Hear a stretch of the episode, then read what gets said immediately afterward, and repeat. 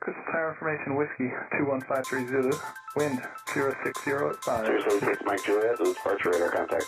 Isurus weather information from Minnesota available on flight service frequency. You've dialed in the Flying Midwest podcast, connecting aviators from across America's heartland, sharing news, information, and events from around the region.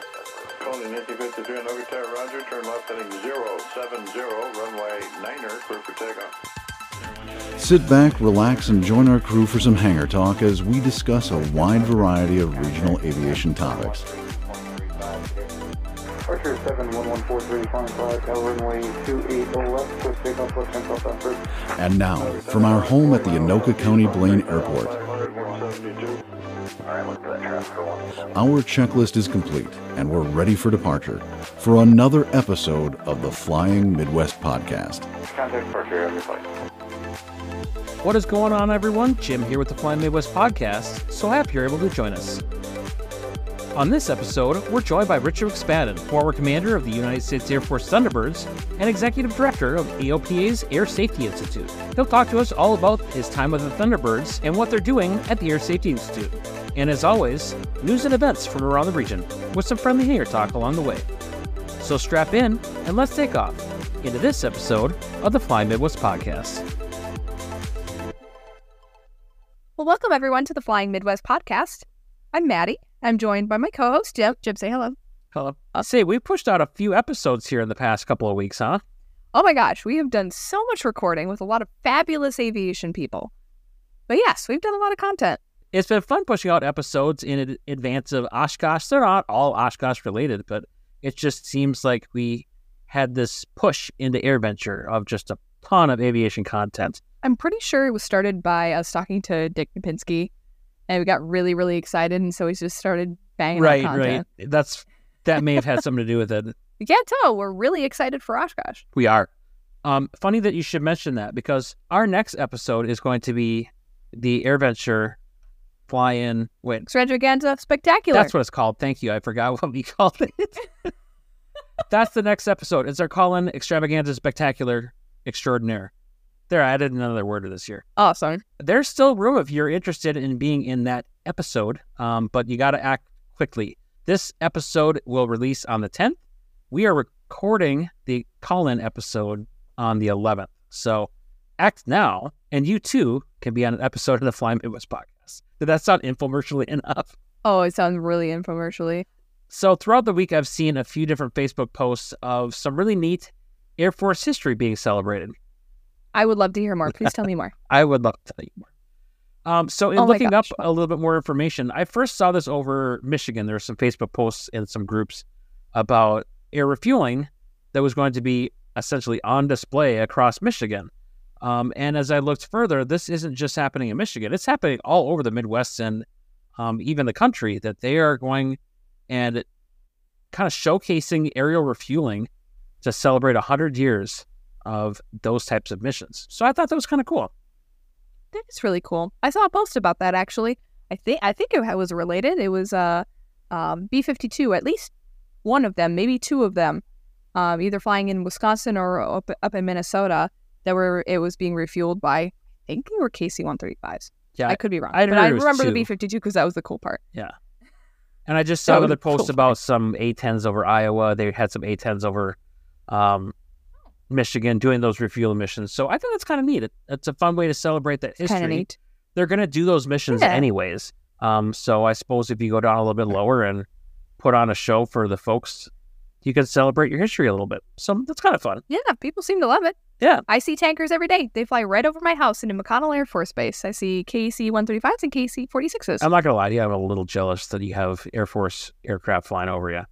So, those of you that are going to AirVenture, because we've talked so much about it and the excitement built up towards that event, we have a little information to share about where you can come hang out with us. Are you excited, Madi? Oh my gosh, are you kidding me? I'm so excited. The excitement is oozing out of my pores. All right, so we're going to crash an event that's already occurring. Um, there is a YouTube creator meetup that's happening at AirVenture. That's going to be at Stage Nine on Monday between two thirty and four. So I think we're going to plan on just attending that event just to watch the YouTubers that are there, make fun of Brian Turner a little bit, maybe heckle him from the crowd, but then meet up with all of you um, afterwards. So you can look for us in our bright turquoise Flying Midwest podcast t shirts. And if he shows up, the Badger pilot will be wearing a bright pink one, not dissimilar to what the air traffic controllers wear, except for it has our logo all over it. So, bright pink Flying Midwest podcast t shirt for Andrew. That could be fun. I think that could be very fun. If anything, it'll be fun because airplanes are involved. Well, right. And I think in and of itself, it'll be fun to watch these uh, YouTubers talk about their content, how they come up with things, um, for us to stock them a little bit for possible future guests, and then meet our um, listeners as well. So come check out the event that we're going to crash. Although it is not set in stone yet, it is a potential possibility that Jim and I may or may not, If the stars align. If the stars align and Mercury is in Gatorade and all that good stuff. it, we don't have it set in stone yet as of the recording of this podcast. However, Trevor, Jim, and I are going to try to all make it on the Saturday before Oshkosh at the Flying Cloud Air Show at Flying Cloud Airport. That's Foxtrot Charlie Mike at uh, in Eden Prairie, Minnesota. So, if you are around, and or if you're planning on going to the show, take a look out for us. We'll probably be wearing merch and being nerds. So, For sure, the come and join second part. yes, oh yeah, And this will Who be the kidding? first time to bring all three of us together in public, though Trevor will technically be working with the Air Force. I'm sure they won't mind if, like, we throw a Flying Midwest podcast t shirt on him and have him eh. rep podcast instead of the Air Force. I, they won't care. It'll be fine. do we have hats? We do. Get him a hat and just slap the hat on. I, I don't know how the Air Force. I mean, I know you couldn't wear it for long, huh? long enough for us to take a picture. Um, I hope. Let's see what happens. Come out and uh, check out that event. It is a high likelihood that we will make it out there. We'll post some stuff on our social media when that gets closer to confirm the confirmation of our attendance. Well, you know the Super Guppies coming to Oshkosh, right? Of course I do. How would I not know that? I don't know. It's not just the super. Oh my gosh, I'm s- It's what's inside. I'm serious. yes. I know that sounded like a I smart know. ass comment, but all the NASA stuff they're gonna have inside of that? Oh, come on. Oh my gosh, I'm so I'm so excited for all of it.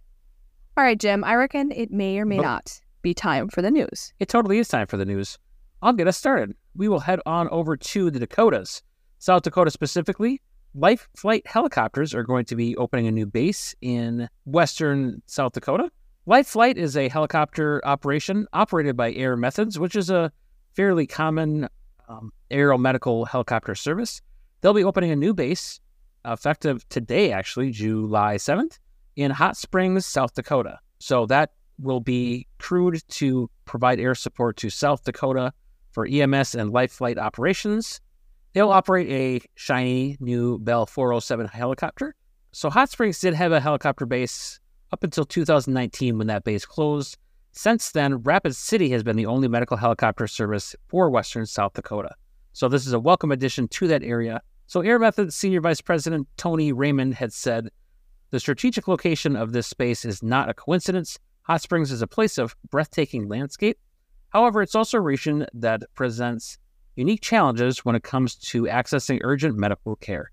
The new air medical base will bridge that gap and ensure air medical critical care can swiftly reach those in need. So, boogieing on down to Kansas, yeah, there is a larger flight school in Kansas City called Kilo Charlie Aviation, and they just signed on for 30 brand new Tecnam trainers. 3 0. 3030. So on the 4th, Tecnam announced that it had secured a deal with the flight school for a total of 30 training aircraft distributed out over the next four years. The flight school was founded in 2020 by Robert Redfro and Drew Konasek, and they currently have 96 students. 15 aircraft have already been delivered, including one P2 um, 2000. I want to call it P2006T twin engine four seat aircraft. Two more of these twins are scheduled for delivery. Kilo Charlie also will receive 12 P Mentor piston singles as part of their first phase. So they're getting some in quarter four of this year, um, and then some next year as well. Um, so these are two place aircraft that are fully IFR capable and are compliant with the latest FAA requirements. I've never flown a Tecnam. Have you flown a Tecnam, Jim? I have not. I've seen them. I think they look kind of cool. I would like to travel. Tootling up to, well, I guess over to Salina. Salina Airport has been awarded a $3.3 million State of Kansas Aviation Opportunity and Funded Training grant. So we talked about this, I think it was last episode. The Aloft program it has been giving out grants for um, places in Kansas, and Salina Airport is one of those places. So um, these funds will be used to accelerate the growth of the authority's Aviation Innovation and Maintenance Center of Excellence, established to meet the community's growing needs to recruit and train aviation maintenance workers. So, if you don't know, um, Salina is home to the Kansas Kansas State Flight School. So they've got a lot of aircraft there.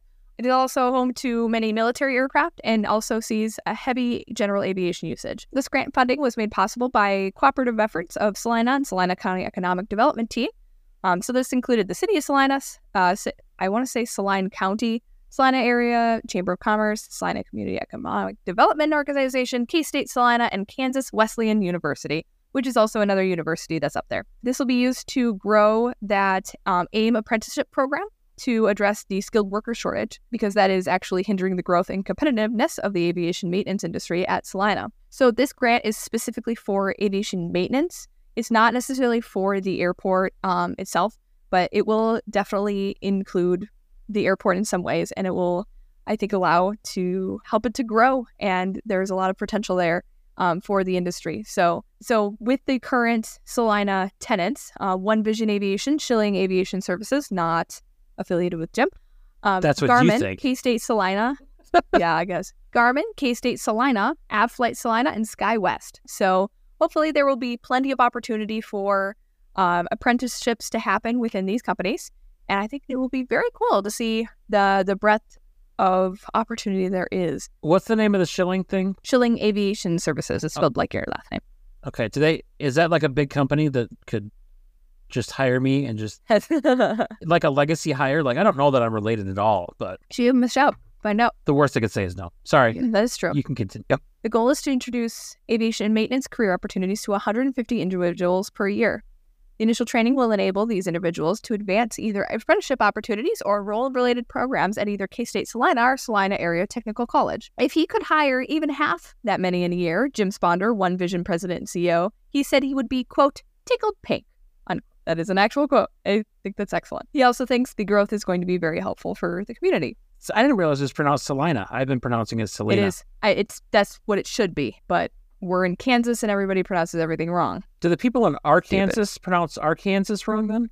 Or is it Arkansas? Maybe we you call are. it Arkansas City and Arkan the Arkansas River. so the people so- in that other state are wrong. Yeah, Arkansas City is in Oklahoma. Okay. Yeah, yes, it is Arkansas. Or are you guys living? so stupid. I think maybe you guys are living in Kansas and you just don't want to admit it. honestly, It's Kansas Yeah, and you pronounce it wrong, just like it's Selena.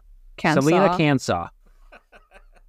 sounds like a country singer. Maybe. Let's cruise on over to Greenwood, Indiana. Officials there are in the first phase of a new aeronautical center of technology at the Indy South Greenwood Airport. Um, a facility was opened there that is uh, geared towards middle school and high school students and allows them a practical application of the STEM disciplines. The program hopes to help students earn their private pilot certificate before they can graduate high school. They can also earn their unmanned aircraft system pilot certificate if that's your thing. Uh, learn about rocketry, um, the launch systems involved with that, as well as some apprenticeship in industrial 3D Uh, the real reason the center was created was to help those students get involved in an industry that can be expensive to start in, um, but there's ongoing shortages of pilots and mechanics within the aviation field. So helping to build up interest in those fields is really important. Their new building is a result of about $500,000 in investments from private donations. They're still in need of about $75,000 to finish off the second floor of the building. That will include more classrooms and technology space. Sounds like some cool programs, a little ways to go as far as some donations to get that completely up and rolling, but a good start all the same. Time to go to our beloved state of Ohio, where state lawmakers are looking into a bill that would make the 1905 Wright Flyer 3 Ohio state airplane, which is going to cause many an uproar with North Carolina. which, funnily enough, they still fight about this, which is hilarious. It's been over 100 years and they still can't agree. North Carolina's first in flight, and then Ohio is the birthplace of aviation, I think. Anyway, It's like the Hatfield McCoys then. it truly is. It's ridiculous. So, uh, the aircraft, as I'm sure most of us know, um, is the world's first airplane that was capable of a long, sustained, maneuverable flight. It was called the first practical flying machine, originating from Dayton, Ohio, and history buffs say it paved the way for the world's global aviation industry we know, we know today. Um, the Wright Flyer is the only aircraft designated as a national historic landmark, says a DPE from the region. I don't know why in Just the world a they're asking random DPE about this. I, I kid you freaking not. That's so funny. Hey, could someone call over to the FSDO? We just want to get someone to talk to. If you could like hook us up with a DPE, that'd be pretty cool. That is so funny. And that in quote history buffs. They are cited many many times. Wait, wait. So she's a DPE and a history buff, No, no, no, no. no. There's the DPE and then there's history buffs. okay, that's a real. History buffs say So DPE is a real title. History buff is not. correct. Okay. Well, they're not specifics. Uh, the senator who is co-sponsoring this legislation told lawmakers that Ohio has led the nation on an aviation industrial revolution because of the Wright Flyer. He says while already recognized nationally, the technology they developed here is worthy of state recognition. The plane has been restored and is currently on display at the Wright Brothers Aviation Center in Dayton. If Kansas gets on board with this, it's going to be very, very interesting because lots of planes came from here. Well, Let's We be honest. though, There's see. there's a lot of states that have a lot of state this or state that that is pretty pointless. Um, given that this is an aviation podcast, I fully support a state airplane over some of that state other things that exist. oh, absolutely. I just don't know how it would work reasonably. I, I'm interested to see. Washington better be the 747, or I'll throw hands. Let's see if I can find different state this or that for Wisconsin. Then I can make fun of the concept and I can make fun of Wisconsin at the same time. I mean, there are funny things that are like normal, like state state sport or State whatever. flower? Like for Maryland, it- yeah, that's normal. yeah, that's I mean that, State- yeah, that's what I'm saying. There's like a state food. Um, Maryland state um uh sport is jousting. In case Huh. you weren't aware of that. I wasn't aware. All right, let's click on this. Let's see where this what rabbit hole I go down to with this. Here, are you real Minnesotan? What's the uh, Minnesota state flower? It's Selene slipper. Okay, good. Wisconsin state sport is nothing. I think that they aren't allowed to write drinking beer. Oh my gosh. Jim for the If win. that isn't like that, that's a blooper if I've ever heard oh, it. it's going right in the episode. Forget bloopers. Oh, okay. There's the state nicknames. Oh, really? Well, just for Wisconsin. It's Badger State, but Badger Pilot already knew that. Dairy Uh-huh. State, America's Dairyland. The Cheese State, I think that's just a play on America's Dairyland. No, But then America's Dairyland is a play on Dairy State. But it's also the Copper the State. dairy state. I did not know that it was the Copper State. Why are we looking up Wisconsin when Wisconsin doesn't matter? Um, it originally started as a way for me to make fun of Wisconsin, and now I've just kind of gone down a rabbit hole. So, I don't know why you didn't look at Minnesota. because again, I told you I wanted to make fun of Wisconsin. Let's get away from Yeah. Wisconsin. Oh, Said every no. Minnesotan ever. True. Back to the episode. So this has been a bit of fun, Mostly shenanigans on my part. Mostly shenanigans, and a little bit of fun. Okay, Jim, do you mind leading us through the events? I don't mind terribly. I could certainly do it. Okay, well, you're doing it, so have fun. Into the events we go. We've got a few events to talk about, so let's get right into it. Next weekend, July 15th and 16th, in Duluth, Minnesota, the Duluth Air Show. In case you missed us talk about this one a few weeks ago, our very own Trevor will be there with the C 130 from the 133rd Airlift Wing with the Minnesota Air National Guard, in addition to some other great performers like the United States Navy Blue Angels. More information for that event, DuluthAirShow.com. If you're over in Michigan on July 16th from 7 a.m. to 11 a.m., you can check out the Iosco County Airport in East Tawas, Michigan for their pancake breakfast. They'll have members of the local fire department, State Patrol Canine, U.S. Forest Service, and they've invited a U.S. Coast Guard helicopter to explain their mission on the Great Lakes. More information on their Facebook event invite in the show notes. And as we head to Oshkosh, we'll tell you about two chances to meet the members of the Flying Midwest podcast crew. On July 22nd, we will all be at Air Expo 2023 put on by Wings of the North. That event will take place at the Flying Cloud Airport in Eden Prairie, Minnesota. Tickets for that event are $25 online for adults, $5 for kids, and tickets to the gate are $30 for adults and $5 for kids 6 to 17. They will have a ton of aircraft on display from Corsairs to TBM Avengers, A-10s, C-130s, and Black Hawk helicopters. More info on the event itself at WOTN.org. and watch our social media for more information on the meetup at that event. And on the first official day of Oshkosh, Monday, July 24th, we will be at Stage 9 following the YouTuber AirVenture meet and greet. That event will go from 2:30 until 4 and we will hang out afterwards to meet some of our listeners. It's also an excellent chance to check out all of your favorite aviation YouTubers. More information on all of those meet and greet opportunities will be on our social media sites as we get closer to the big events. And finally, Sunday, July 9th at the Springfield Municipal Airport in Springfield, Minnesota. They will host their Fly In Cruising event where you can check out airplanes, classic cars, and motorcycles. Pancakes, sausage, fruit, milk, juice, and coffee on hand, and each PIC gets a free breakfast. Everyone else is $10 for adults, children ages 5 to 12 are $5, and children 4 and under are free. So check out that event at Airport Designator Delta 42 from 8 a.m. until 12 p.m. And that will do it for our events. So, plenty of events to go check out around the region, including the ones where we may or may not make a presence. And we'll confirm that in our social media. So keep an eye on that to find out if we will, in fact, be um, attending the Flying Cloud event. But it's looking pretty good. Do we tell the people this is the first time we've ever met? That'll be the first time we've ever met together. You know what? Yeah, I think we should. This will be the first time not just the three of us have been at an event together. This will be the first time the three of us have been together. Um, thanks to the world of COVID, we've been able to do all of this remotely and not have to see each other in person. And then Madi moved and made a mess things. Thanks a lot, Madi. Another rabbit hole has been explored. And now, as we climb out of that, we need to talk to you about some ways for us to um, pay for this little podcast. And now, a word from our affiliates. Let's talk about Lightspeed Aviation and their brand of headsets. So, we've talked the last couple episodes about their Delta Zulu headset. But if you're a new student pilot or just getting into ANR headsets, you may be looking for something a little lighter in the pocketbook. Well, check out the Lightspeed Sierras. I've been flying with the Sierra for the past decade, and they are a phenomenal headset. They've still got great active noise canceling, full Bluetooth integration, cell phone and music connection abilities, and com priority so that you never miss a radio call. And when you're ready for that Zulu 3 or the Delta Zulu, they've got a trade up program where you can earn up to $400 trading credit towards the latest in aviation headset technology. So if you're in the market for that new Lightspeed headset, check out our affiliate link right down in the show notes.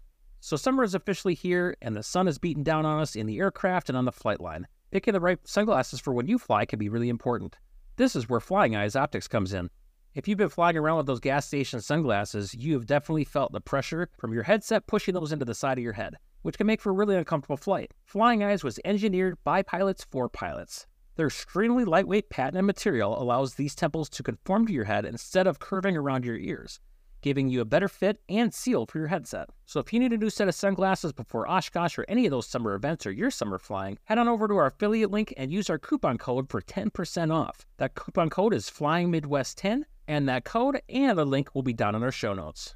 We are happy to once again be part of the SimVenture experience, and to talk about that, we have Kevin from Pilot Edge. Hey Jim, thanks a lot. Just real quick, SimVenture 2023 is coming up again. If you haven't heard of it, it's basically a virtual Oshkosh. If you have a flight simulator at your house or even at your flight school and you want to get them involved, um, you can actually fly into Oshkosh just about a week and a half ahead of AirVenture. This is a great way for those pilots who are actually flying to AirVenture to prepare ahead of time. Now, here's the kicker we have the actual Oshkosh air traffic controllers. Yes, the ones who are going to be in the tower, down at Fisk, down next to the runways, the actual week of AirVenture. We have a handful of them volunteering to be the controllers during SimVenture. So it will be realistic, it will feel real, it'll sound real, and you will rock your wings. You'll be seen by the controllers and everyone else. Last week, we had over 2,100 arrivals at uh, at SimVenture. We look forward to even top of that number this year. So, what are the dates again for those that aren't familiar? July 13th through 16th. It's a Thursday through Sunday. We'll run about three to four hours every day. The exact times of that can be found at pilotedge.net slash simventure. Well, we hope you have a successful event again this year, and best of luck with SimVenture 2023. Thanks, Jim. Looking forward to seeing a lot of people out there.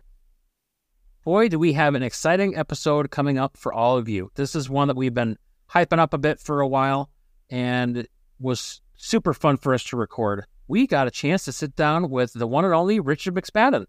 Richard McSpadden is of the Thunderbirds fame. He was the commander of the United States Air Force Thunderbirds and had a prestigious career flying F 15s with the United States Air Force. Upon his retirement, he went into private business and ultimately wound up with the Air Safety Institute with AOPA, where today he hosts their podcasts as well as produces a number of videos and content uh, for the Air Safety Institute. So we are super excited to welcome Mr. Richard McSpadden to the Flying Midwest podcast.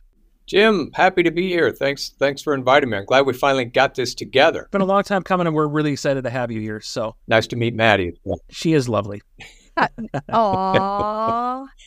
It is lovely to be here with the both of you. So I'm going to get this anecdote out of the way. I'm in super nerd mode right now uh, because when I was stationed at Nellis, I watched you fly as your time as the commander of the Thunderbirds, and um, to be able to come full circle and have a conversation with you now is just really great to me. That's awesome. What were you doing in Las Vegas at that at that time frame? I was uh, stationed with the 99th Security Forces Squadron. Okay. So Yep. I was stationed in Nellis for four years, and then uh, at the completion of my enlistment, I came back to Minnesota and got the law enforcement here. So Oh well, thank you for your service as a first responder. You guys do is I appreciate that. Thank you. I actually have a coin from you that sits on my display at my desk that kind of is a, a centerpiece of my display. So Oh, that's awesome. Now, which coin is it? Because we had a few. Is it the diamond, the delta? Is it the I want to say, I want to say it was the diamond. Now I don't have it in front of me, so I can't what's just look at it. But Yeah, yeah. um, I was directing traffic for something, and I must have caught your attention. So I got a coin from you that sits on my desk. Ah, awesome. Yeah, that's fantastic. Good. It's fun to go full. Every now and then this happens, you know, like I'll meet somebody Yeah. that we did an enlistment ceremony for them because we used to do those before every show. And every now and then I'll Sure. run into somebody that says, Hey, uh, you enlisted me at, you know, so and re enlisted me usually at so and so air show or whatever. Those are always fun, fun connections. So I'm going to jump into our fast five questions if you're ready to go. All right, let's do it. All right. Question number one: Of all the aircraft that you've flown, what is your favorite? Uh, the F 15, because it was such a dominant combat performer, there was nothing in the skies that really could match the F 15. It was durable. It took me all over the world flying in that thing and took great care of me. And its combat record is something like 105 to nothing. It's never been defeated in combat. It completely redefined what it meant to establish air supremacy. That's a great answer. Oh yeah. All right. The next question we have for you: What was your favorite air show venue when you formed with the Thunderbirds? Oh man, it would have to be one of the ones over the water. Um, the Chicago uh, Air Show, the Chicago Chicago Air and Sea Show is always a lot of fun. Fort Lauderdale was always a lot of fun. The one that was the most emotional was Cheyenne, Wyoming, because in Cheyenne, Wyoming, that's the only show the Thunderbirds have done continuously every year in their existence since they started. Oh wow, Yeah. Wow. that's gonna have a special spot for you then. Yeah, Very oh, cool. We, we, it's a small show, relatively speaking, but it's so much fun, and the people are great, and a lot of history there for us. So, yeah. Now the hard part of that is you exclude a bunch of air shows that that I loved and the people I loved, but it's hard to top Chicago and Fort Lauderdale. Chicago's one I want to get to. Watching an air show over the water is kind of on my list of things I'd like to do. So Yeah, I do. We have time for a funny story. absolutely. Okay, Oh, so yeah. over the Chicago Air and Show, one time it was we were doing our practice show, which is on a Friday, and the way that show is laid out, you go up and down the water, and then you come off the water and reposition on your run to the north. And when you reposition, you go out over there, and so we're doing this show, and every time the solos come in from the north, they're late. You know, they would call like late ten or, or late uh, five or something. And finally, I'm like, guys, what's going on over there to the north? They said, oh, the Chicago Cubs are playing a game, and we're running overhead Chicago uh, Stadium there, uh, Wrigley Field. So they're diverting just a little bit from their typical run in so they can go over the field.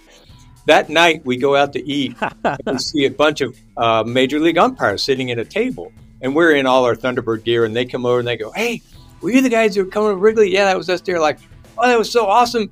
We stopped play. The crowd was loving it. And so things like that that, you know, never make the light of day that just made that job so much fun. That is That's delightful. awesome. I wouldn't mind watching the Thunderbirds in the middle of a baseball game. There's nothing wrong with that. Yeah, I was thinking that Gosh, too. yeah. I'm sitting there, you know, I love baseball, so watching the Cubs having a beer and a few jets flying overhead, yeah, that's pretty good. So of course, Yeah. they told me that. Then the next time I repositioned out to the north, I brought the uh, diamond overhead Wrigley Field, so we just made it Oh, one of our our repositioning. Yeah, it was a ton of fun. That's great. All right, next question for you. Favorite aviation movie? Oh, favorite aviation movie? That's a good one. Um, I don't know. I have to tell you, I really liked the Top Gun movies, both of them. I mean, there's some better, you know, there's 12 O'Clock High and a couple others that, you know, go way back in the history. But um, yeah, I, I really enjoyed the Top Gun movies. It's kind of my era of, of fighters flying in that generation, you know. So people always ask, you know, is it very real? Uh, no, but that's not the point. just, just the movie. yeah. yeah. It doesn't need to be real. It just needs to be entertaining, right? Yeah, and that whole thing Well, about close to real. they had to dive down into the crater and you know pull out this tins you pull out and all, and they're like, "Is that the way you do it?" No, not in a million years. You would never do it that way. But it was fun, you know. Uh, and I yeah, enjoyed still fun to watch.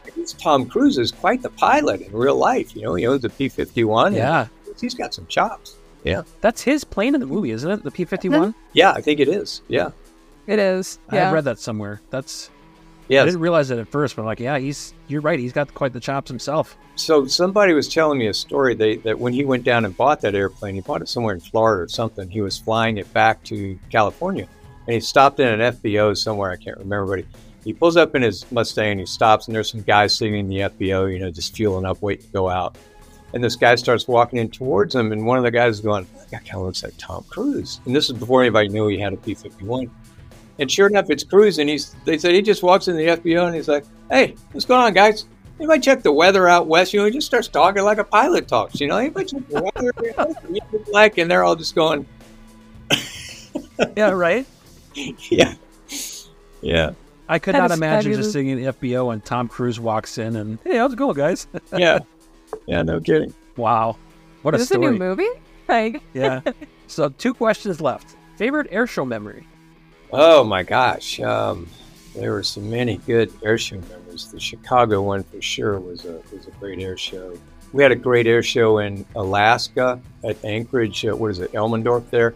But we were Yeah. trying to. The years I was there, we really wanted to fly a really crisp air show, very fast paced. So the deconfliction between the solos coming across and the diamond and interacting that show was actually one of the more challenging things to do. And the fastest we were trying to do a 30 minute show from the time we took off to the time we landed, 30 minutes. We could do about 32. And I think the fastest we ever got, nice cool air at Anchorage, uh, is we got down to 31 minutes at one time, I think. So that one really sticks out to me as a really, a really fun air show. Very cool. All right, our last question and my personal favorite. If you could meet anyone in aviation, dead or alive, and have a conversation with them, who would it be? Man, I've met so many people in aviation. You know, I met, uh, I got to meet Chuck David once. I got to meet Bob Hoover a couple of different times. I think I'd like to meet Robin Olds, honestly. Um, Oh, Yeah, after reading his book, um, Fighter Pilot, and sort of growing up in the era that was immediately after him, he was such a figure, an, an iconic uh, figure, that uh, Yeah. I, would, I would enjoy. I would enjoy a conversation with him. And there's a guy named Richard Drury that wrote a book called My Secret War. It was about flying an A1 Skyraider, and it was really influential in me deciding to become a pilot. I read that book when I was in college, and I'd like to meet him and then Richard Bach, who wrote Jonathan Livingston Seagull, A Gift of Wings. I, I read every book he wrote. Uh, I would love to meet him sometime. wonderful. Well, thanks for playing Beautiful. along with our Fast Five questions. Yeah, I don't think I met your fast criteria, but you know, hey, I'm, I'm a super guy, so I don't do anything fast anymore. We'll take slow and steady. That where Yeah, also that- works. exactly. That's a great way to put it. So, tell us a little bit about your aviation background. my mom gave my dad a uh, gift that was a flight lesson when he was in his early 40s. I was in high school, college at the time, and my dad was a really hardworking, you know, nose to the grindstone kind of guy. And I had never in my life seen anything so captivate him and seen him express so much joy in anything. And I thought, wow, if that can excite my dad so much, you know, that, that looks like a lot of fun. So I started it, and then you know I did back in uh, that day. We did a lot more of that than I see these days, where we would trade our cheap labor for flight hours. So we would sweep hangars or wash airplanes or gas them up or whatever, And in return, they would give you flight hours, local FBOs. And so I did that for quite a while. And then somewhere in there, my dad is the one that said, Hey, you know what? I bet you would really enjoy uh, flying for the Air Force. And so I, I set that goal and, you know, it worked out beyond my wildest dreams, really. But I flew GA throughout my time in the Air Force. My brother and my dad always had GA airplanes, usually multiple. And I would go home. And my brother now is a captain for UPS at 747 8. And I would go home and just get rebooted in GA, fly with them a lot, get my tail wheel endorsement, all those things. So I'd kept my hand GA all throughout my military. All right. So the next question, uh, we talked a bit about um, getting the Air Force and aviation. How do you get to a point where you're working through a selection process and become the commander of the Thunderbirds? Oh yeah, it's uh, it's a pretty long process, as you might imagine. I want to say from the time I applied until the time I was selected was about a year. Um, okay, and it's it's really pretty um, typical of the Air Force. Every the way the team operates is they have 12 uh, officers on the team and six pilots, and half of those rotate out each year for continuity of the squadron and for continuity of the flight demonstration. You'll rotate out three of the pilots and rotate, you know, every year. And so every other year, they're looking to hire a new commander and commander and flight leader. So you run the organization as a squadron commander, and then you also lead the flight demonstration, which makes it just a fabulous job because either one of those by themselves is a fantastic job. Now you combine them, sure, it's a dream job. And um, so uh, the message came out about you know we're looking for a new commander, and if you meet these qualifications, submit an application package and it was extensive. I, I, I, bet it took me a month to put together the package. And wow. I really didn't think I had a, a shot at it. Um, and, and, in fact, I really even wasn't going to apply. But then I decided, uh, you know, come on, you might as well try, right? Like, when did you reach that point in life where you weren't even willing to try for something that you would really enjoy doing? So I applied, had a great boss at the time. And he said, uh, hey, just be realistic about this, Richard, because – uh, I don't really know anybody, you know, and you don't know anybody, and these things are very political. You know, this is a pretty, pretty high visibility sure. position. They're usually related to a senator, a chief of staff, or you know, there's some they've got a sponsor in the Air Force or something. I said, yeah, I, I get it. That's fine.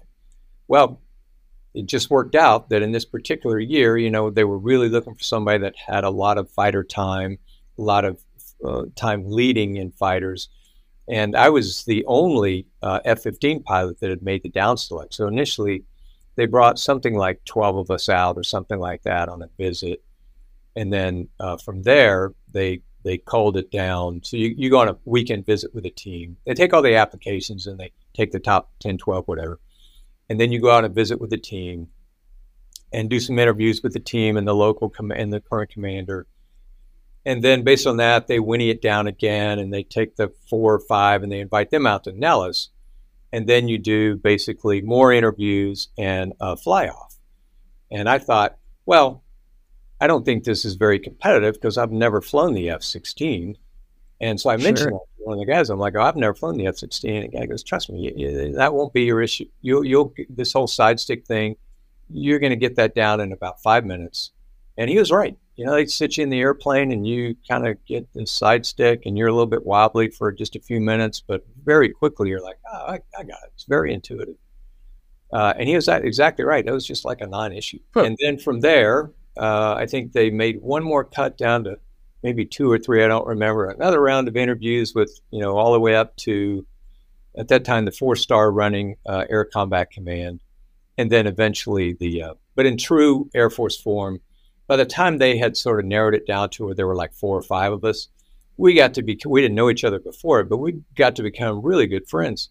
And so sure. it sort of all made a pact like, hey, we all know how the Air Force's bureaucracy and how this thing's going to work. But here's the deal whoever one of us that gets selected, you got to call the rest of us first. So we get the deal before, you know, we get the whole formal notification, right? Well, so uh, the guys called me up and they said, "Hey, we all got uh, notified to go to uh, to Langley," uh, and I'm like, "Well, I didn't get the notification." They're like, "Oh, sorry, dude. You probably, you, you probably didn't make the cut." Yeah, I probably didn't. thanks, guys. You know, love meeting you. Best of luck to whoever gets selected. Well, then I get a call on like a, a Saturday morning, and it's um, general. He's a uh, he's a four star general jumper. It's his uh, it's his exec, and she says, "Hey, Spad." Here's my call sign. She goes, "I'm so sorry, we forgot to call you, but you're supposed to be here Monday morning for an interview with uh, with General Jumper. Is your schedule free on Monday morning?" Darn right, my schedule's free. So I went to interview with, uh, with General Jumper, and um, and so the way the notification came down was my boss was a great guy at the time. Uh, he sets up a little prank, and so he calls me into his office, and I had been working this operational unit uh, that uh, had been uh, struggling before I came over, and um, so anyway, we were working through some issues, and he, brings me into his office, and uh, in the office is him and the 06 and the general in charge of the base, and they're they have very somber looks on their face. And uh, my boss starts out by saying, "Hey, Spad, it's become apparent to us that we're going to need a new operations officer for the first squadron, which is that that was my job, the guy that runs operations, right?" And I'm like, "Oh my god, this is how it happens. This is how you get fired." And so I'm thinking, "Why are you going to fire me?" And um, so I'm just kind of a little stunned. And finally, I think it's the general that speaks up and he goes, Yeah, we're going to need an operation, a new operations officer because you've been selected as Thunderbird One. And so it took me a little bit because I'm thinking I'm going to get fired. My career's over, right? To right not to go lead the Thunderbird. So I, I had a little shift in uh, in perspective there. That was kind of a funny prank that uh, that they played on me, and it was um, pretty good. So that assignment is two years, you said, right? Yeah, it's two years. It's always two years unless there's something unusual. Every now and then, a pilot is moved off the team for a bunch of different reasons. Most of the time, it's medical or family related or something like that. Um, and every now and then, they'll ask a pilot to extend a third year. In fact, my first year on the team, we had a slot pilot that we were extending a third year. But that's that is really um, a heavy ask of someone because on that team, you're traveling all over the place. You're gone a lot, and even when you're home, you're it's an intense operation. So it's it's a big ask of the family. And a third year is is not something we took lightly. Sure. You mentioned that you know air show life is very demanding. You know, asking a third year out of a pilot is a lot. Could you elaborate a little bit on how the circuit was like for you, like air show life? How was that? Yeah, the typical week was well when you got selected for the team, uh, you had to go if you didn't have any F-16 time or you were new to it, you had to go through a about a six-week, two-month transition course, which was pretty intense because they had to get you to Nellis, which is where uh, outside of Las Vegas, where the team is based, by first of November, and then you go into training season and training season is intense. You're flying three times a day, five days a week at least, sometimes six days a week, and you're learning this whole new thing. You're experienced, you know, pilot, but you've never done anything like this before, and so the training season is really intense. When you come out of training season, you go on the road. It's actually a little bit of a relief because the cadence slows down a little bit. But you leave on Thursday and you arrive over a show site and do some maneuvers and check out your maps and do visual references. On Friday, you would get up and go to some kind of a public relations event, a high school or elementary school, or you know some some kind of elderly home or something. And then Friday afternoon, you would fly your practice show. Friday night would be a party or a uh, social. Saturday morning was, as the commander that time, was really valuable to me because it was time that usually there was nothing going on, and I would do things like the budget for the squadron or HR issues or you know what all the stuff it took to run the squadron as a squadron commander. I always did that on Saturday morning.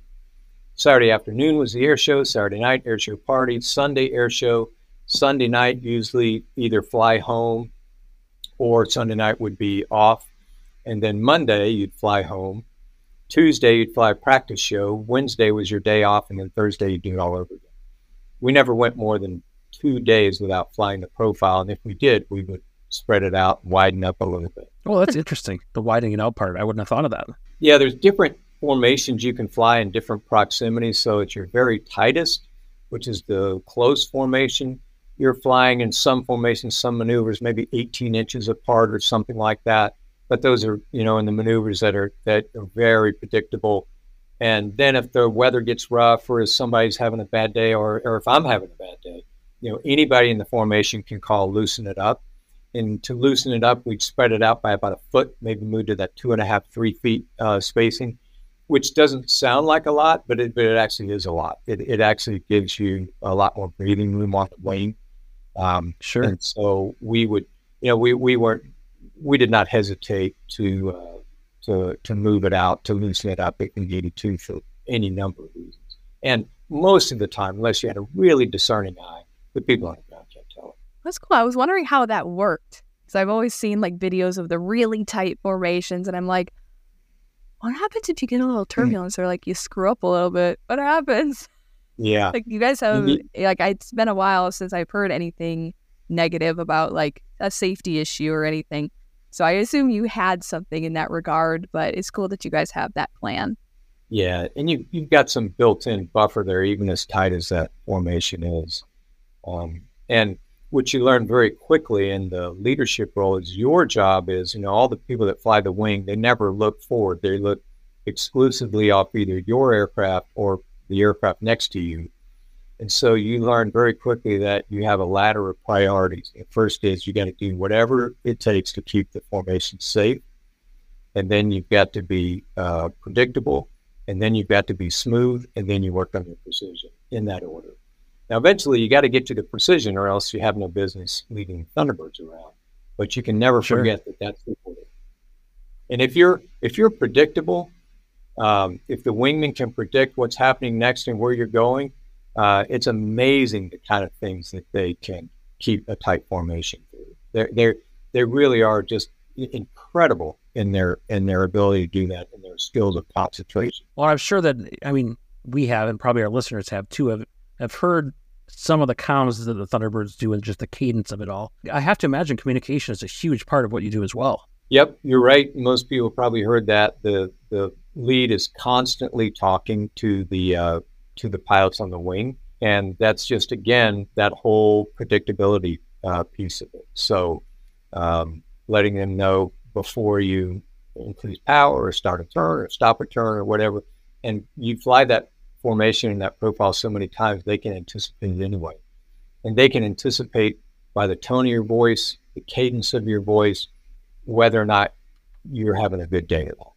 Yeah, they can. It's amazing the things they could pick up on. Yeah, imagine flying that closely together and and being not just physically, but um, just as a group, being a close knit group. Um, yeah, you probably could pick up on the, just the tone of voice that maybe the boss is a little off today. Yeah. Is there anything you found particularly challenging with that assignment? Um, yeah, the challenge is is um, the cadence. You know, the pace of operations that uh, you're flying. Um, you know, to make sure that you stay rested and the team stays rested uh, in spite of that uh, pace is challenging. Uh, the profile itself to fly and to fly it precisely, where you know we we really took it. Impo- It was important to us that we were representing the power, pride, and precision of the U.S. Air Force, and so everything we did we thought was a reflection of that. And the teams I was on the two years, you know, we took that really seriously, and so to fly those maneuvers with the kind of precision that our colleagues were using to drop, you know, uh, laser guided bombs or to go in uh, at this time over in either Afghanistan or Iraq or Iran or somewhere. Yeah. We felt like we had to reflect the kind of stuff that they were doing to achieve that mission and the stuff that we were doing. And that was hard, really hard. We graded ourselves, you know, uh, on a scale of one to 10.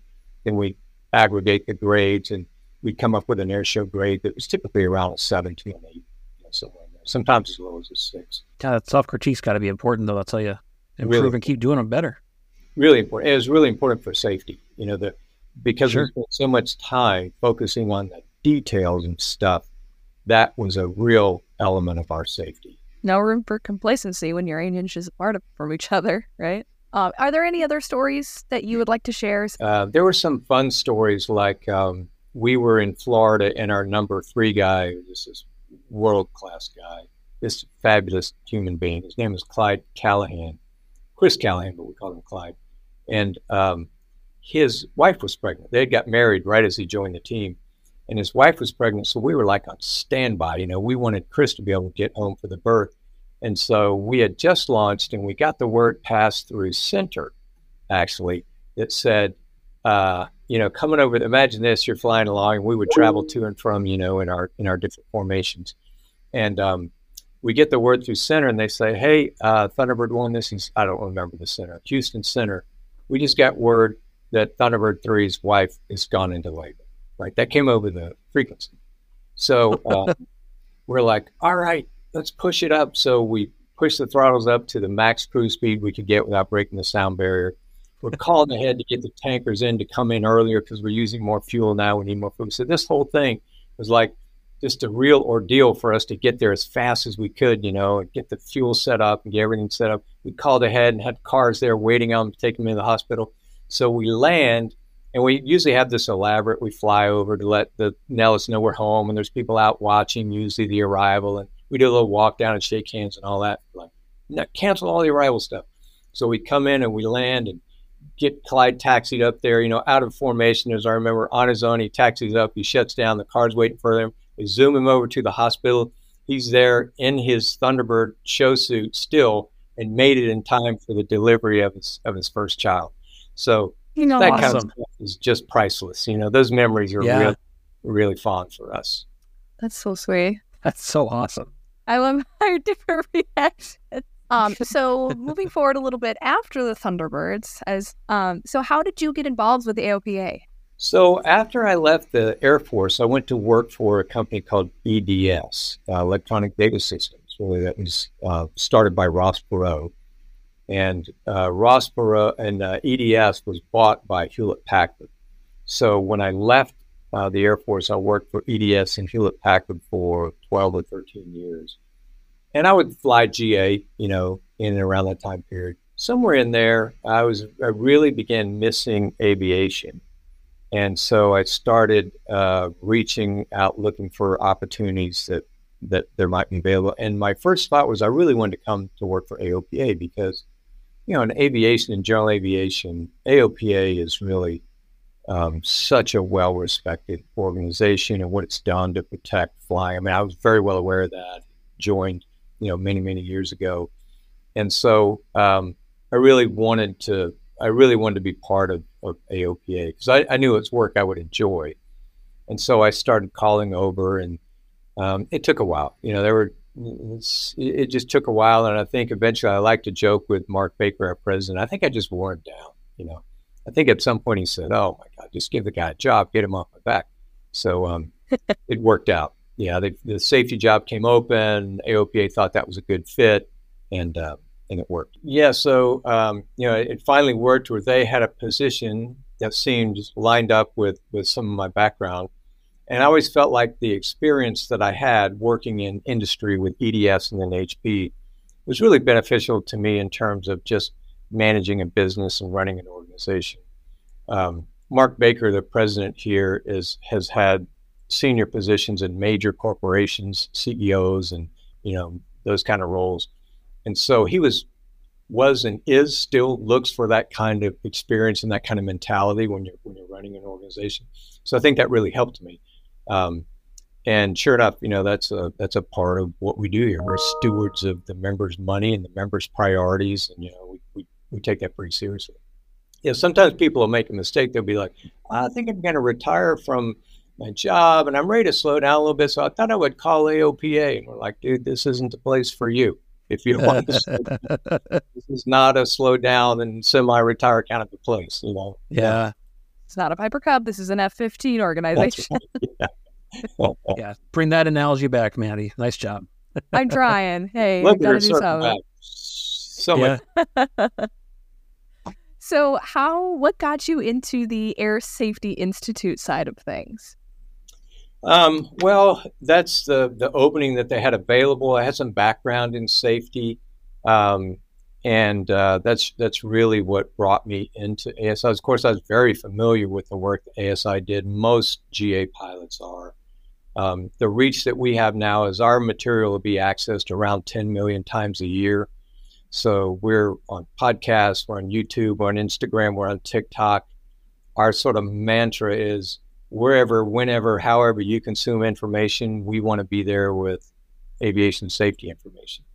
So we've been working really hard to modernize our message and the channels of how we deliver that message. For those who are not familiar with the Air Safety Institute, most pilots are, but those who aren't, could you give us a little bit more, more background of the Air Safety Institute and what you guys are about? Yeah.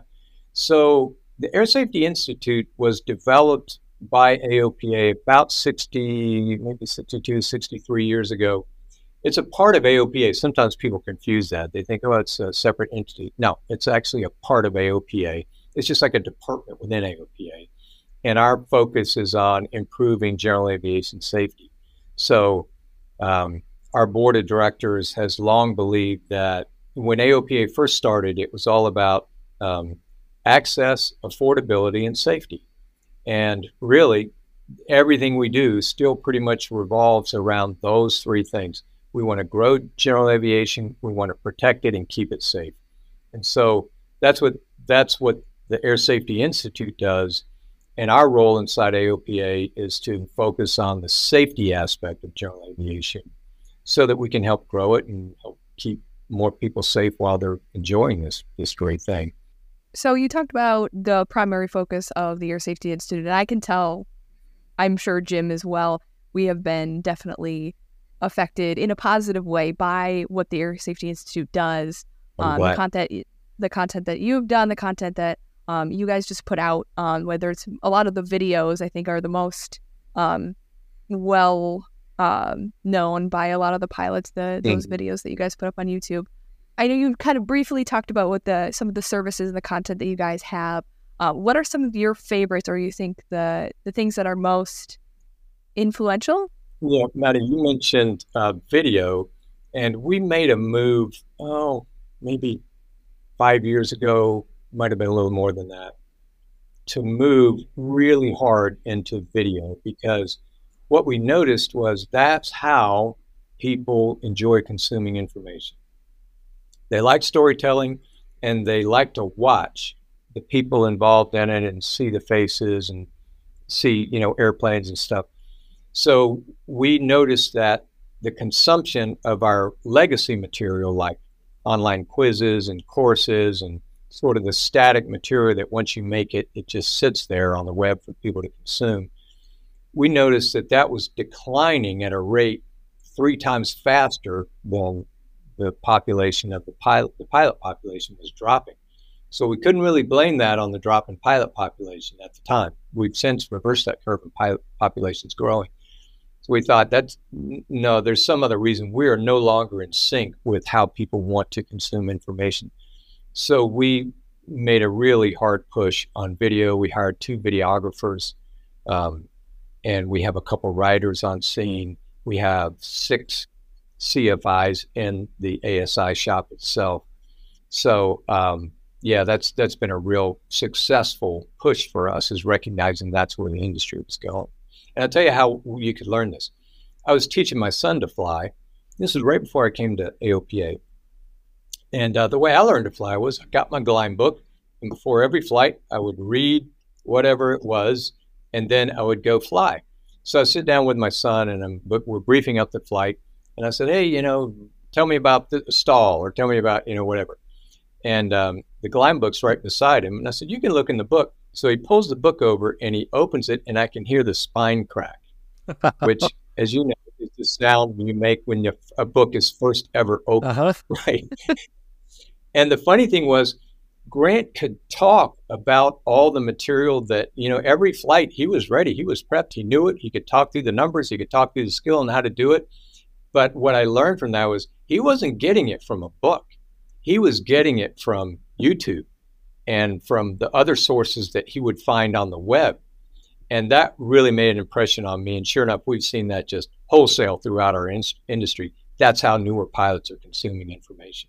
Yeah, I think that's a lot of industries right now that it's just a generational thing that I it's such a visual society right now that they want to have that information yeah. in a video format or and especially now the shorter format. Uh, we just talked, I don't know, at last episode that we published was um, Tyler Lauer, who was working with UND Zerocast, and they went to this three minute mm-hmm. Thursday approach of taking a hot button issue within their school program and seeing, all right, people are having problems with this part of steep turns. and really digesting that one larger issue into one small, easily to consume video of three minutes? There's benefits uh, to that in, in my mind. You know, I, I really have never, never really been somebody that, uh, you know, clings too much to the old ways we used to do things. Even when I was leading the Thunderbirds, it just, just drive me nuts when people would say, oh, this is, you know, this is tradition. This is how we've always done it. I'm like, let me tell you what tradition is. We fly with excellence safely.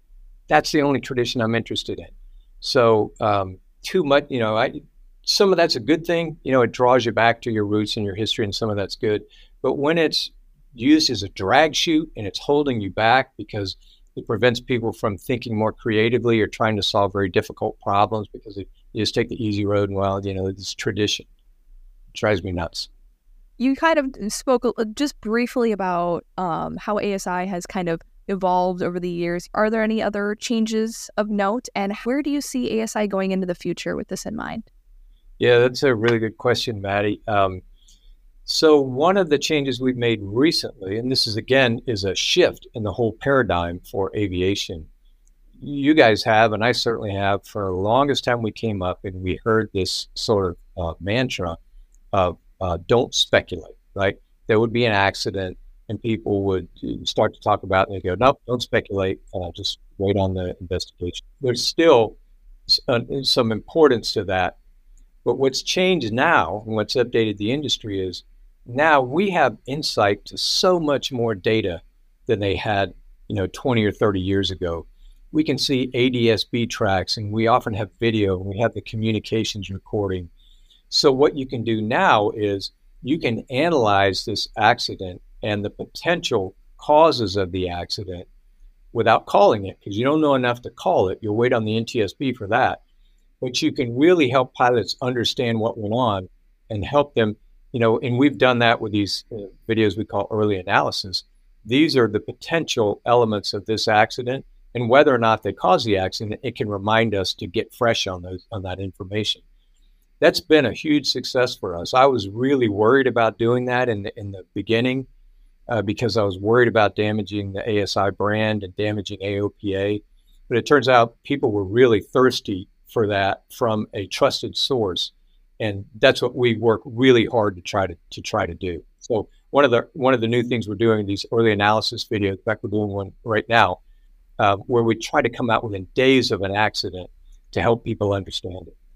I think you touched on something I was just about to ask you too with the early analysis of having it come from a trusted source because I I think that you've got a lot of people in the YouTube space of I'm going to make my name by in the aviation video space of let's do an early analysis and they're not always I guess up to par in my opinion. Yeah, I just you know I just caution people in anything you're doing right to be careful, do a little research on the people that you're listening to, right? The sources that are you're allowing to influence you.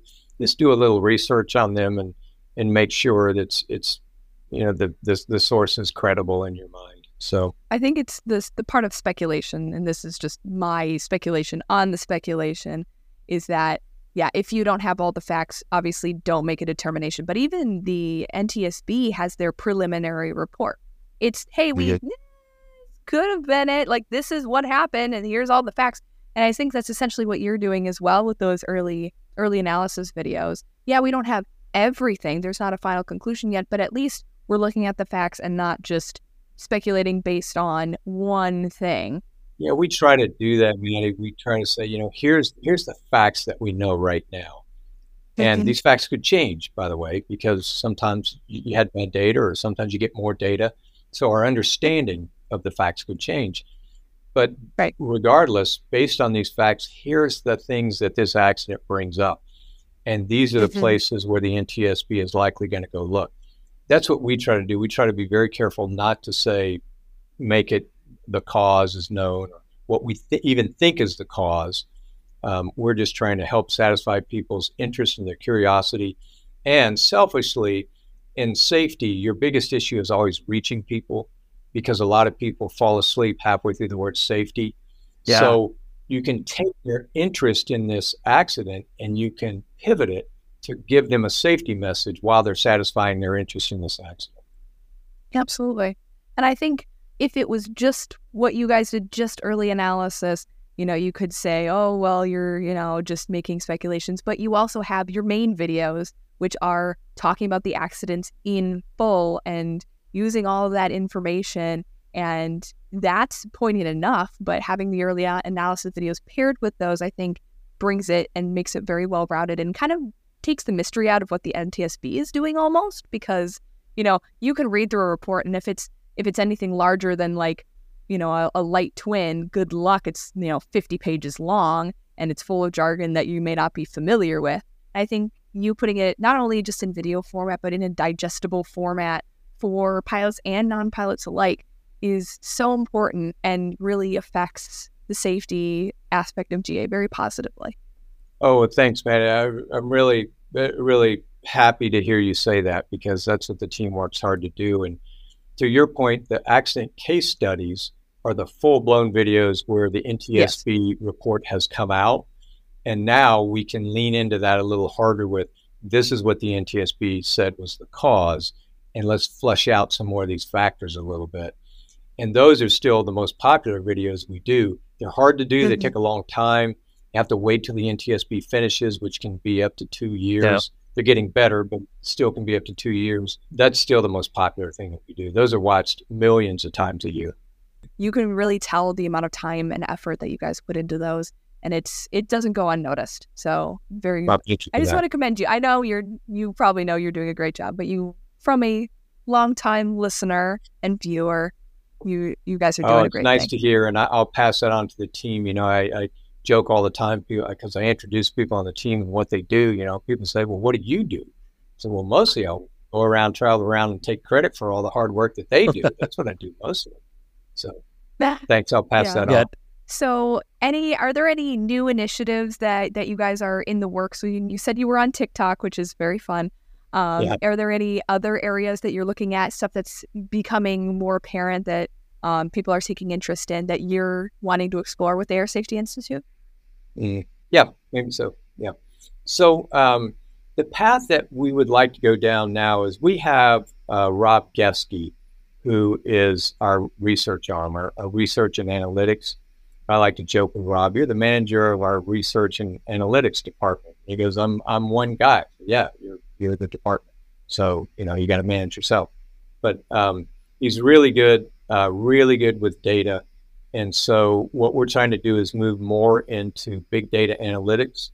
A while ago, we worked with UC Davis, and we're now working with MITRE, and we're trying to be able to mine some of the ASRS reports uh, that come out. There's some 1,500 ASRS reports that are issued by GA pilots every month, and but NASA doesn't have the funding to really dive through those reports to use them in a predictive manner. MITRE thinks they can help us do that. Huh. So we're trying to figure out with all these reports we're ingesting, can we figure out some problems before they occur?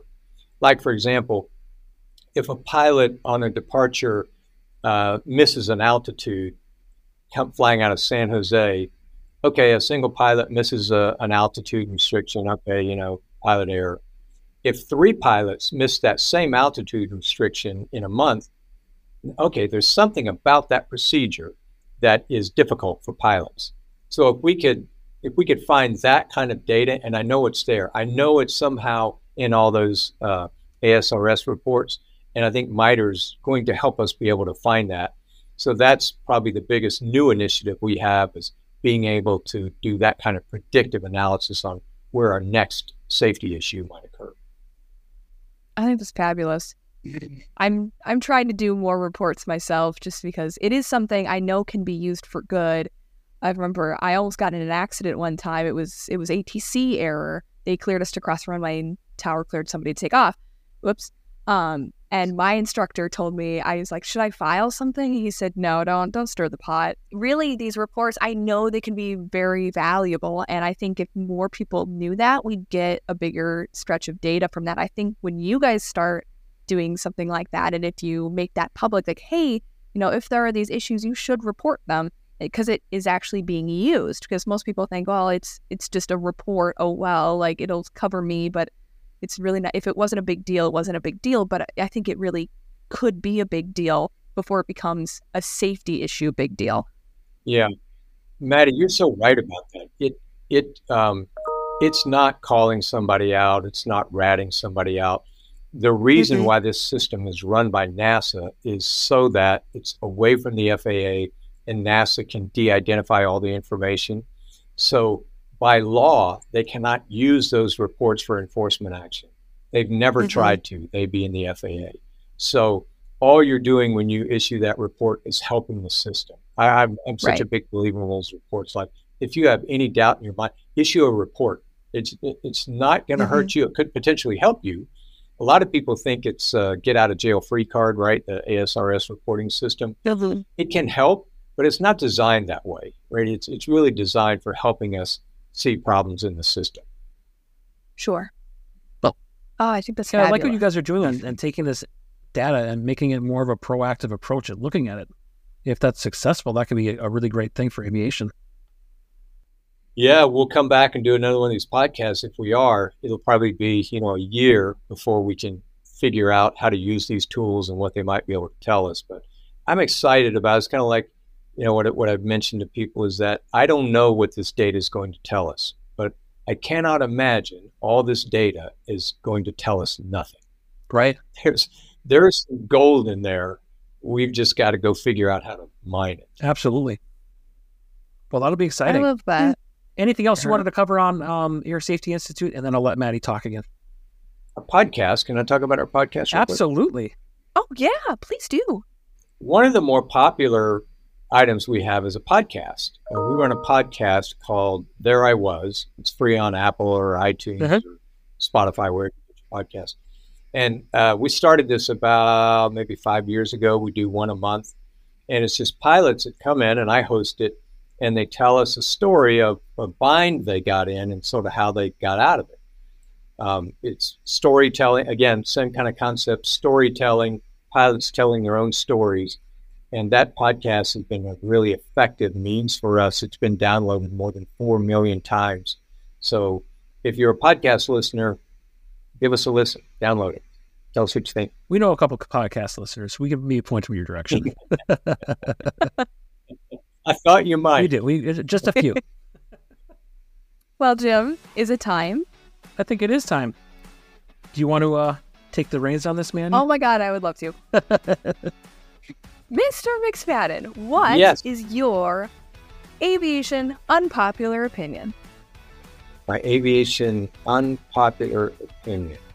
Um, my unpopular opinion is probably that I support the 1500 hour requirement before going to Bucket base. Ooh. Um, you know, I, I understand the people that say hours aren't everything. There's more to it. There's more quality in the training you need. I get that, and I agree with it. But I don't, I don't think it's either or. I let's put the quality in the 1500 hours. We saw the Ethiopian accident where the right, you know, the max issue. You know, that was, that that can get very controversial. But um, in spite of all that was going on, the pilot in the right seat had a total of 380 hours total flying hours. Um, and I just think there's value in being in a cockpit, even if it's a small airplane, where you're flying the airplane and dealing with issues that come up when you're flying, whatever you're flying. I think there's a lot of value in that experience. And so until I hear of a better way that we're going to make up for the experience you get in flying for 1,500 hours, I'm a fan of the 1,500 hour uh, requirements. Fan, I don't know, but I support it because I don't see a better, I don't see a better way. That's a pretty spicy one. That- That's a new one for us. Mhm. Nobody's dared touch it yet. Yeah, right. However, it it but it makes sense because you do um, run the Air Safety Institute, so it, it is a Oh yeah. definite safety consideration. Yes. I just there's value in experience. Yeah, Mhm. I'm going to sound like a knucklehead here in a second, but I, I think that there's certainly value in like every experience that you have. You're making a deposit into that bank of training, and when you need to make a withdrawal, you better hope you've got the experience to back it up. Mhm. It's very true. You know, there's um, there's that old saying, you know, that says uh, when you get into a crisis, um, what is it? You, you're not going to rise to the occasion. You're going to fall back to your training. And uh, I, I Mhm. just, I just believe that to be true. Yep, I absolutely. agree. Well, thanks for playing along. We we really appreciate you have, coming on the podcast. I know it's been a little bit of a fight, but it was really wonderful having you on. Yeah, I'm glad we got it done. Yeah, let's let's do it again. Give us some time, see if we can get something out of this da- big data initiative that we got going on. If we do, I'd love to come back and share some of that with you. That'd Yeah, lovely. we would love to have you back for that. Oh, Well, thank you guys for having me.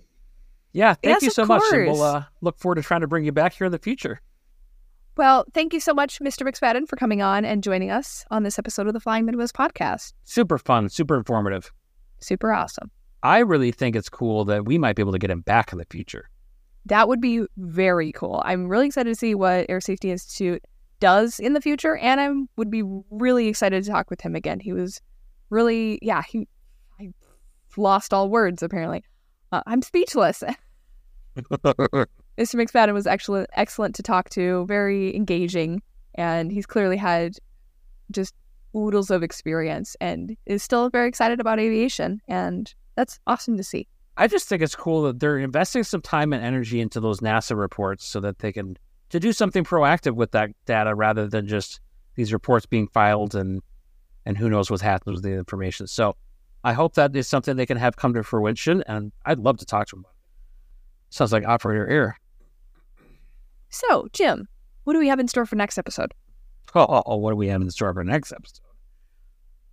We have the AirVenture Call-In Extravaganza Spectacular.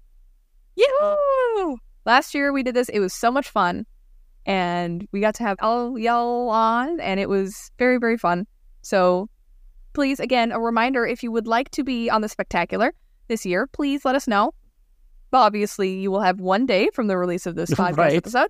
But Act if fast. you're listening and you want to, please, this is your reminder. Please do it. Put it in your calendar. Let's go. We want to do it. Yeah, Let's we go. we record on July 11th, and we are super excited to bring some of the folks on that we're going to talk to and continue to get pumped for AirVenture. Yay! I just felt like making a noise. That, that, and that's what you went with. All right. I didn't know it was going to come out of my mouth until it did. Okay. That's how I make most of this podcast, but that was very unique. Well, in uh, in spite of my weird noises, if, if you would like to support the podcast as a whole and not just my weird noises, think about and perhaps contemplate and maybe ready your wallet and join the gang by ordering some merch or being a patron on Patreon. You can find the merch on flymidwest.com forward slash merch, and the Patreon is down in the show notes. Uh, and remember, for our patrons, you get exclusive bonus content such as my CFI Journey blogs and Madi's early flight day blogs. So check it out. We really appreciate your support, both listening, liking, subscribing, sharing us around, buy our merch, all the good stuff. Even if it's free, we still appreciate it. If you'd like to be a guest on the Flying Midwest podcast, send us an email at flyingmidwestpodcast at gmail.com or on any of our social medias on Instagram or on Facebook. So that will be it for this episode of the Flying Midwest podcast. Until next time, see ya. See ya. Flight Chef 536, contact Minneapolis Center 132.35 today. Thanks so much for joining us on the Flying Midwest podcast. Until next time, podcast service terminated, squawk VFR, frequency change approved. Good day.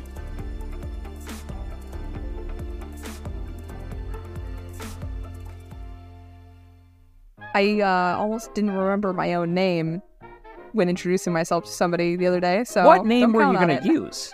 I just blanked. like, hi, I'm Jessica. I'm like, hi, I'm Madi. Like, I made it up. She's like, like you made, like is I don't want to give this person my real name. What is a good fake one? And then you came up with just your you name. know, it's So I saw some neat Air Force stuff. Uh, God bless America. That wasn't good. Oh my gosh, have we doing? Sorry, those are a little dramatic. Well, thank you guys again for coming on and joining us on this episode of the Fighting Midwest podcast. What'd you say? I coughed through it. I coughed through what you were saying.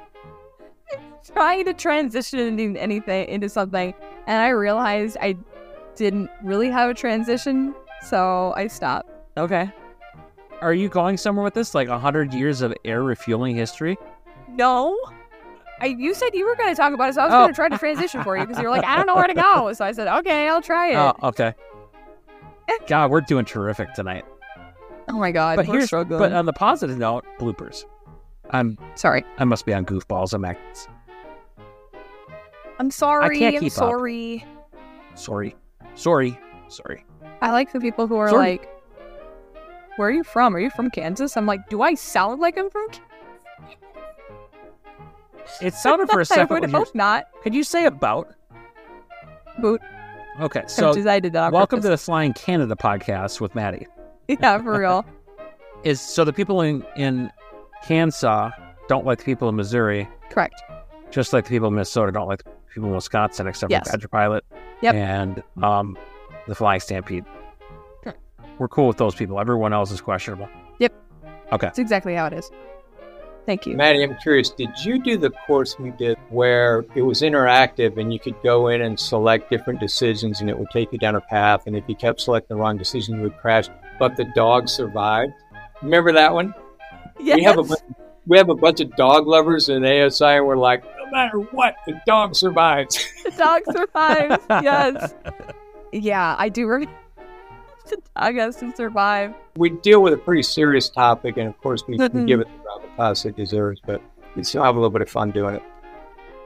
Oh, oh, whoa. Just hold on. Sorry. My computer's like dying. I have to play. Plug it in. I'm trying. This is not the first time we've had this problem, Madi. No, but last time it was plugged in and it wasn't like plugged into the outlet. So I Oh. didn't notice. That was exciting. And remember that when we remind, wow, I like started choking on my spit halfway Nice. through what I was saying. Can you say I make weird bad. noises. That was weird. Um. Yikes! I can't talk. So I listened to the Brian. Turner episodes more than the others. I just play them on repeat for the weeks after they come out. When I think it's been too long between times that Brian's posted videos, I'll listen to our, one of our podcasts. Fill that void of Brian Turner in my life.